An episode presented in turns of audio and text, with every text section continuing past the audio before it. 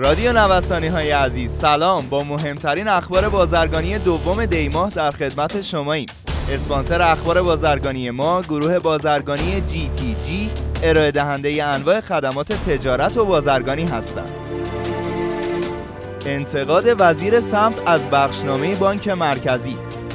وزیر صنعت معدن و تجارت در نامه به رئیس جمهوری با انتقاد از بخشنامه اخیر بانک مرکزی این بخشنامه را در تضاد با ابلاغیه معاونت اقتصادی و بی توجه به دغدغه فعالان اقتصادی دانسته است.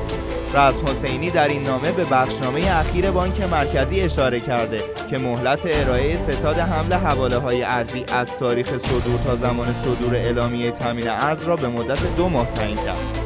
و عقیده او این مسئله با بخشنامه قبلی بانک مرکزی که با توجه به شیوع ویروس کرونا این زمان را حد اکثر 8 ماه تعیین کرده بود در تضاد است. فرصت جدید صادراتی برای ایران در همایش مجازی توسعه روابط تجاری ایران و ارمنستان از تحریم کالاهای ترکیه در ارمنستان به عنوان یک فرصت برای ایجاد جهش در روابط تجاری ایران و ارمنستان یاد شد و مقامات بخش خصوصی بر این گزاره تاکید کردند که ارمنستان می تواند ویترین کالاهای ایرانی برای منطقه اوراسیا و سایر کشورها باشد. عضو هیئت رئیسه مجمع واردات با بیان اینکه هنوز بانک ها بخشنامه استفاده از ارز صادراتی برای واردات را اجرایی نکرده گفت بانک ها کد تخصیص ارز وارد کنندگان در مقابل صادرات را به سختی صادر می کنند. از سوی دیگر بازرگانان حق استفاده از ارز صادراتی برای واردات را ندارند و صرفا این مزیت برای واحدهای تولیدی در نظر گرفته شده است.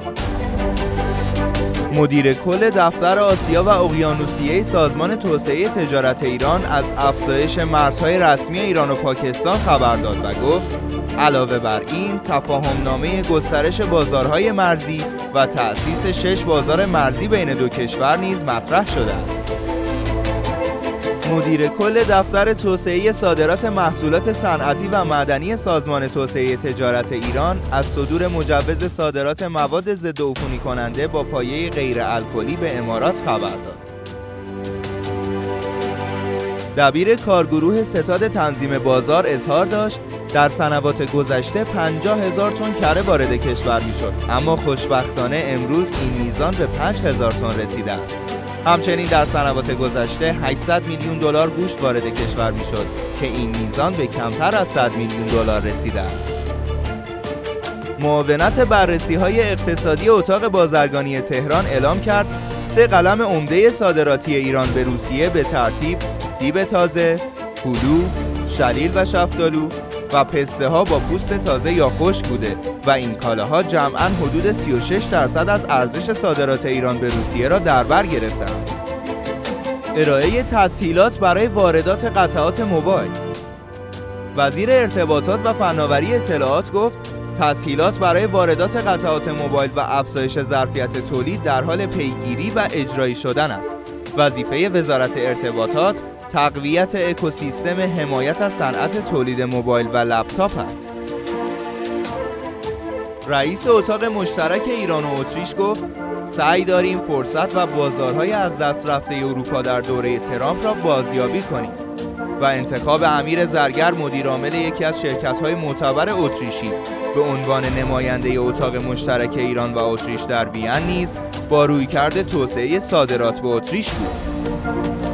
خیلی ممنونم که امروز هم در بخش اخبار بازرگانی با ما همراه بودید. همچنین از اسپانسر این برنامه گروه بازرگانی GTG تشکر می‌کنم. مجموعه GTG رو می‌تونید از gtg.ir دنبال کنید.